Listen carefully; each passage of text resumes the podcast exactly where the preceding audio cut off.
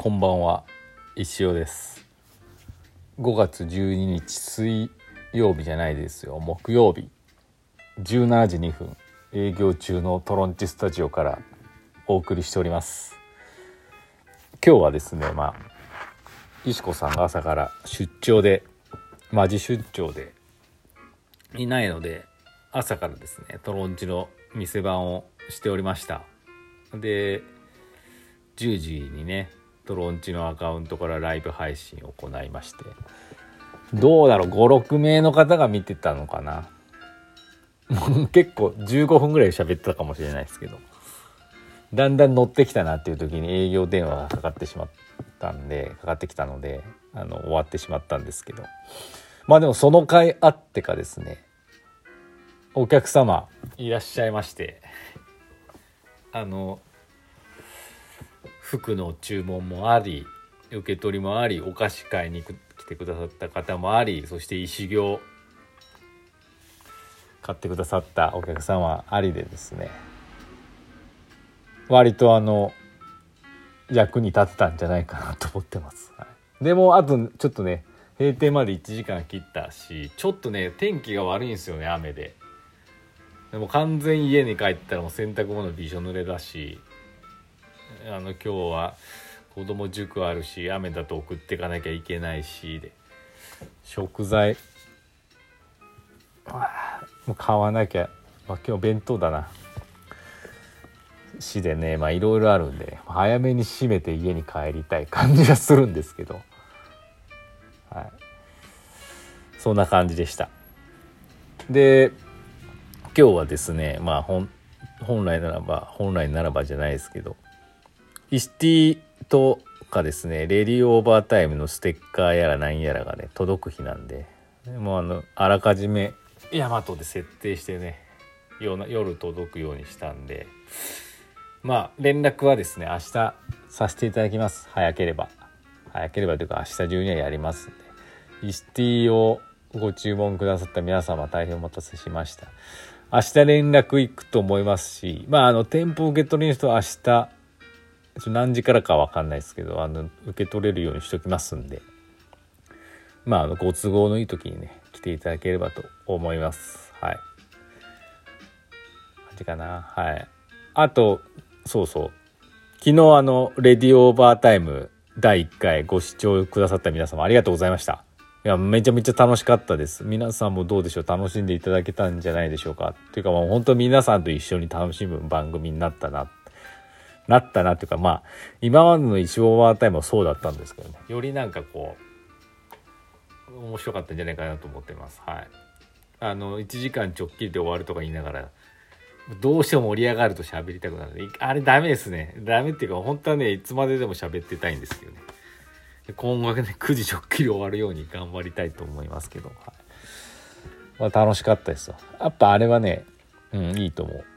お便りを見つつそのお便りのなんかこう感想やらなんやらでこうコメントでね視聴者さん同士が話せるっていうのがいいのかなと思いました、盛り上がれる感じが、楽しかったです。ありがとうございます。あのお便りの方どんどん募集してますんで送ってください。トロンチまで。あのステッカーもね明日今日か明日にはねあの実物をお見せできると思うんで。でね昨日あのそのステッカーね2種類作ってどっちかはハガキをもれた方どっちかは石を買った人に言ってちらっと言ったと思うんですけどちょっと現物を見てみないと分かんないですけど逆かもしれないです。逆っていうかあのステッカーどっちもお渡しするんですけど何て言ったらいいのかな。そうサイズ的にねあ多分石行を買ってくださった方はいわゆるこうあのマイクの感じのねレギュラータイプのステッカーを。ではがき読まれた方はちょっとレアな感じの方にしようかなと思ってます。昨日逆の方行っちゃったかもしれないですけど。ちょっとまだ現物見てみないと分かんないですけど。あのまあどっちもいいんですよ。どっちも手に入れてほしいんですけど。なんかこうはがき読まれる方って運なんでそっちの方がレア感持った方が面白いのかなっていうね。しなんかこうそのためにねはがきを書いてくださるかもしれないし、はい、なんでそういうあなんかはがきが読まれるとちょっとレアなステッカーがもらえるみたいな。レアレアっていうかまあど人それぞれですけどね感じるのは、うん、っていう感じにしたいと思いますんでお願いします。はい。じゃあちょっとお便りいきますか。お便りいきましょう。3通来てますよ。マウンテンさん先生こんばんは。昨日の石尾のレディオの中で中学時代にハガキを送っていたと話していました。どんな番組にお便りを送っていたのですか？あそう。でね調べたんです。ちょっとね記憶がねあれ？と思ったけどでもいろいろねウィキペディア見てるとああやっぱそうだなと思ってまあ確信したんですけど CBC ラジオの富館富田和音株式会社っていう番組です。あの何時からやってたの？夜ですね。年代はね調べたら94年3月までやってたんで私94年3月に中学校卒業してるんでそう考えると時期はぴったりなんですよね。うん。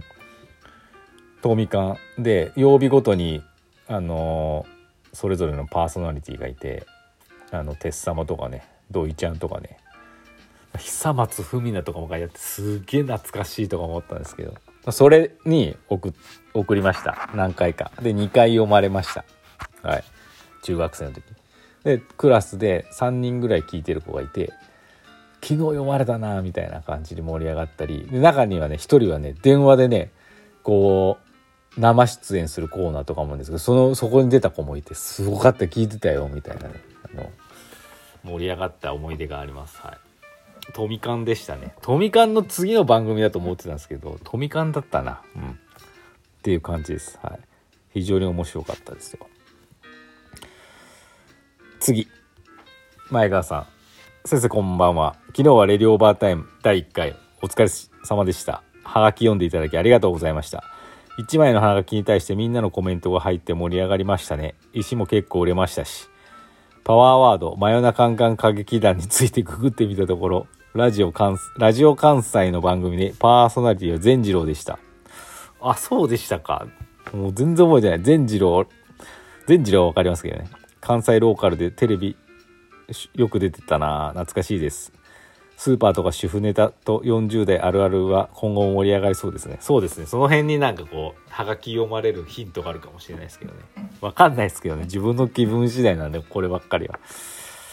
あのはがきありがとうございました。前川さん、はい、またね懲りずにどんどん送っていただきたいと思うんですけど。あ非常に綺麗な字でした。さすがですね。あと、真夜中カンカン歌劇団のね、昨日パワーワード出ちゃいましたけど、内容はね、はちょっと忘れちゃった。あ全然でもやっぱ関西なんでね、面白かったですよ、めちゃめちゃ。面白いなーって、なんかこう、ちょっと電波拾いは、悪い電波の中聞いてたんですけどね。だから真夜中カンカン歌劇団っていうことですから、多分深夜12時とかそのぐらいの時間の、あれだったかな。遅い時間だったんでね、毎回は聞けなかったんですけど、なんかこれちょっと面白いなっていうのをは思い出あります。こう私がコーネリアスでやったラジオなんで、これは本当に人生に影響を与えたラジオ番組はっつったら、トミカンと真夜中カンカン歌劇団って言いますけどね。いや、これに出会わなかったらコーネリアスに、コーネリアスに出会うきっかけってなかなかないっすよね。めちゃくちゃ、あ、昨日言えばよかったんですけど、もうめちゃくちゃコーネリアスからあの影響いただいてますんで私。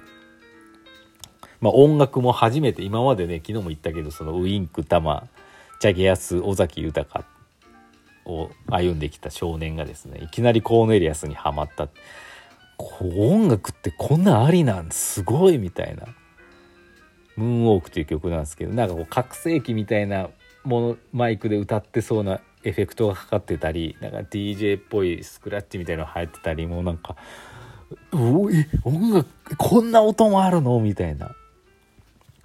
もう一気にもううわかっこいいってもう稲妻が走った感じがしてしたんでこれの出会いすごかった。まあでそっから音楽だけじゃなくて、まあ、コーネリアスずっと追っかけていくとやっぱりファッションにも出てくるんですよね。渋谷系裏原系のエイプのモデルとかもずっとしてましたし。そうするともうファッションもそっから入っていくわけですよ。いい感じのファッションに。だからすごいねなんかカルチャー学んだ人だったんでこの真夜中カンカン歌劇団にはね非常に感謝してます。あれあそこでムーンウォーク聞かなかったらどこで出会ってたんだろうちょっと不安になりますもん。コーネリアスにたどり着いちゃったらもう音楽はもういい方向ですからね。うん。非常に良かったです。ありがとうございました。やばいあと1分かな。最後。スタータイムさん。先生こんばんは。今日は朝からラジオーバータイムをお店の仕込みをしながら聞いておりまして先生が終始楽しそうで何よりでした。自分は昨日引っ越しをしてしてまして一日バタバタしておりました。先生は引っ越し関わる何かエピソードはありますか？あれば聞かせてもらえると嬉しいです。もうちょい落ち着いたらラジオーバーにお便りを出そうかと思ってます。ありがとうございます。ラジオーバーじゃないですよ。レディオーバーですからね。レディオーバータイムですからね。引っ越しですか？引っ越しにまつわるエピソード。あんまり引っ越し稲沢から稲沢でいちこさんと同棲してて岐阜に引っ越した時にああそういうどうでもいいエピソードだったわ。これ。五郎さんごめん。そんな感じです。時間です。すいません。